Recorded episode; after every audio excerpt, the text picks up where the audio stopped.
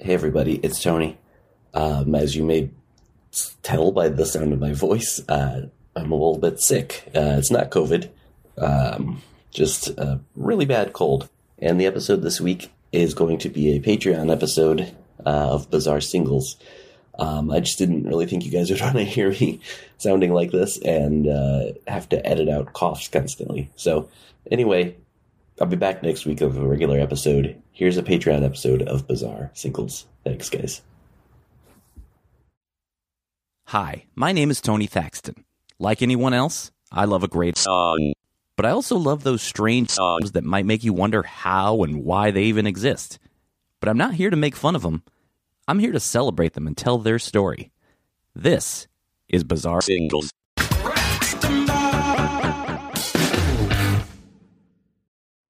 Welcome to Raptember. That's right, it's Raptember on Patreon. Every episode of Bizarre Singles this month is going to be on some sort of celebrity rap that was released. And uh, right off the bat, I'm going to be talking about one that was never officially released, though. But uh, this one is just too bizarre not to cover. So let's get in to Raptember. I don't think I need to get into a long backstory of who Brian Wilson is. If you're somehow not aware, I'd suggest turning this off and then doing some listening and learning. Obviously, an incredibly talented guy, but with plenty of demons. And at the time of this recording, he's 78 years old. The guy is undoubtedly a musical genius, but even geniuses can take an odd step here and there. One of the biggest missteps for Brian Wilson happened in 1990. At that time, Brian Wilson was under the care of the controversial Dr. Eugene Landy. Landy had started working with Wilson first in 1975. He was hired by Brian Wilson's first wife, Marilyn Rutherford Wilson. Brian said he only went along with the program so that he wouldn't be sent to a mental hospital. Landy had Brian under 24 hour care. Not only that, but Landy was sticking his nose into business with the Beach Boys. When the Beach Boys' 15 Big Ones album became their most successful record in years, Landy tried taking credit for that, saying it was he and Brian that did it. Landy then tried to double his fee and was fired by the end of 1976. However, in 1982, Brian was once again put in Landy's care after overdosing on a combination of alcohol and several different drugs. Here's a clip from a piece on Landy and Brian Wilson on Primetime in 1991. Brian Wilson is a perfect example of the fact that in my field, I'm an artist. This man says he's the reason Brian Wilson functions today at all. His highly unorthodox therapy, a kind of boot camp, 24 hour supervision, diet control, exercise. He forced Wilson to confront the agony of his childhood, memories of a hectoring, abusive father.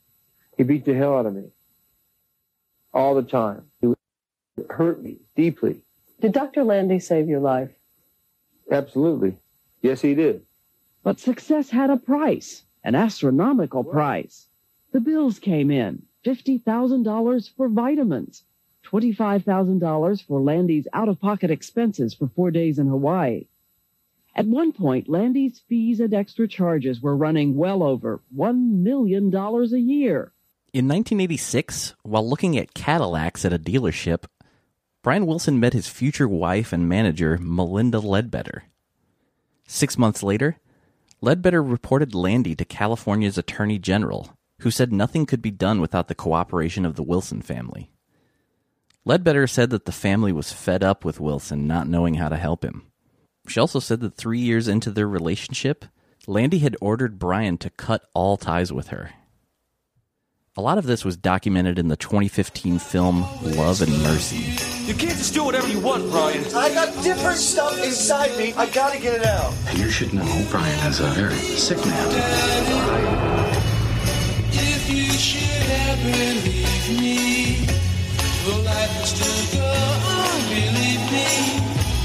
Sing what's in your soul. Nothing to me. So what good would living do me? You need to find a way to get back to yourself. God only knows what I'd be without. In 1988, Brian Wilson had made his first solo album, simply called Brian Wilson. It was not just his solo debut, but it was the first record he'd written and produced since the Beach Boys' Love You in 1977. And once again, Eugene Landy was there, collaborating with Brian. Even Landy's wife, Alexandra Morgan, received writing credits on several songs. Co producer Russ Titelman hated Landy's role in the album's creation. He called him disruptive and anti creative. It's Kaley Cuoco for Priceline. Ready to go to your happy place for a happy price? Well, why didn't you say so? Just download the Priceline app right now and save up to 60% on hotels. So, whether it's Cousin Kevin's Kazoo concert in Kansas City, go Kevin, or Becky's Bachelorette Bash in Bermuda, you never have to miss a trip ever again. So, download the Priceline app today. Your savings are waiting. Go to your happy place for a happy price. Go to your happy price, Priceline. Those writing credits for Landy and his wife, plus Landy's executive producer credit, were removed from the album's 2000 reissue. But even with all the interference, some reviewers called the record Pet Sounds 88. It was voted one of NME's best albums of 1988. So in 1990, it was time for a follow up album. Landy was still micromanaging Brian Wilson's life and had become his main collaborator. This new album would initially be called Brian, but later changed to Sweet Insanity. But that record never actually came out. Five of its songs would be re recorded several years later and released on Brian's Gettin' In Over My Head album in 2004. Sweet Insanity exists only as a promotional cassette that was put out in 1991. That was manufactured for Brains and Genius, which was the production company that Wilson and Landy had started together. The record featured several guests like Bob Dylan, Jeff Lynne, even Weird Al Yankovic. But the song that people talk about, and the song that I'm going to focus on today, is Smart Girls. And let me remind you, this is Raptember. So, yeah, Smart Girls is a Brian Wilson rap.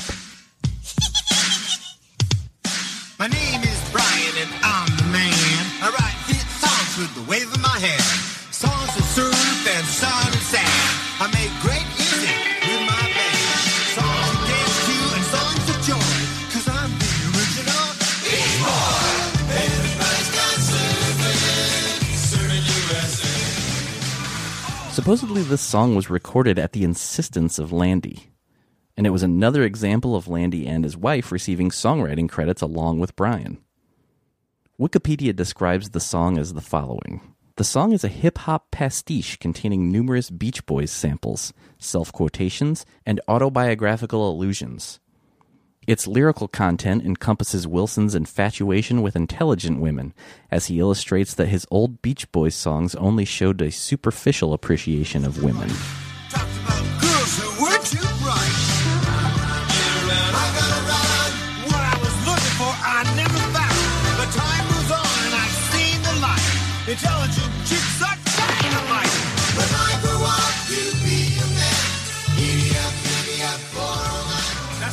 In a 2015 interview with the Las Vegas Journal, Brian was asked about Smart Girls, saying, quote, Yeah, we were just having a good time. Yeah, it was fun. We were just kidding. End quote. In that same interview, he spoke of the entire Sweet Insanity album as well, saying, quote, Sweet Insanity was never really released. You've got bootlegs, but it was never released. And I thought some of the stuff was pretty good. It wasn't the best album I ever wrote. We just didn't think it was good enough. They were just like demos. We recorded about 10 to 12 songs and we decided not to put it out because we thought maybe people wouldn't like it. So we junked it. End quote. but strictly on a higher plane. Or really turns me on to brain. Smart girls talk about smart girls. Sexy ladies with high IQ. Smart girls, I love the smart girls. You pretty babes with your attitude. In the 2010 book, The Advanced Genius Theory Are They Out of Their Minds or Ahead of Their Time? Author Jason Hartley said of Smart Girls, quote, What is important was that Wilson was embracing rap when so many older rockers thought that rap wasn't real music. As ridiculous as Smart Girls may seem to you today, at the very least, Brian Wilson was on the right side of history.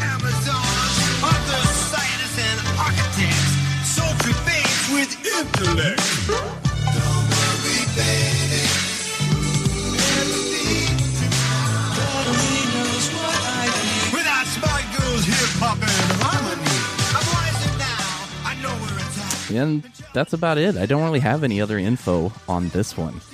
Only bootlegs exist, as I said, but you can find the entire song on YouTube if you want to hear it.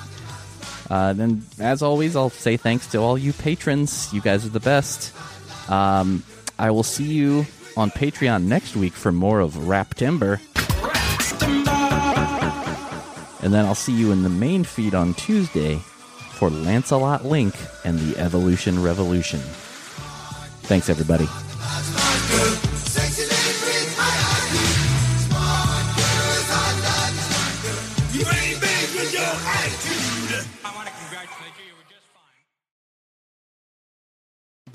Thank you for listening to Bizarre Albums. If you like the show, please subscribe and leave a review. It helps people find the show. You can also follow the show on Twitter and Instagram at Bizarre Albums, and I'm at Tony Thaxton. You can also like Bizarre Albums on Facebook and visit BizarreAlbums.com. And if you still want more Bizarre Albums in your life, sign up for weekly bonus episodes of Bizarre Singles and more at Patreon.com slash Bizarre Albums. And as always, if you know of a Bizarre album you'd like to hear featured, please tweet the show. I'd love to hear from you. You can even email me at bizarrealbums at gmail.com. My name is Tony Thaxton, and I'll see you next time on Bizarre Albums.